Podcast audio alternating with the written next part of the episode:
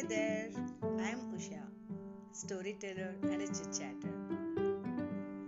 I have come back after a long time with a thoughtful audio that is Choose Your Thoughts. We get to hear this quite often, isn't it?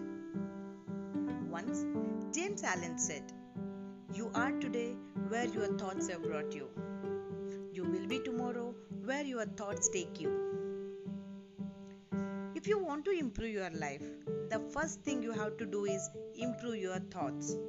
Your thoughts create your reality, so better have them under control. By controlling your thoughts, ultimately you control your life and your destiny. So, observe your thoughts every now and then. If you realize how powerful your thoughts are, you would never think a negative thought. Don't get stuck in negative thoughts.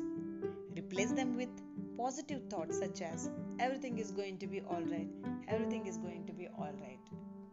Keep saying such words to yourself.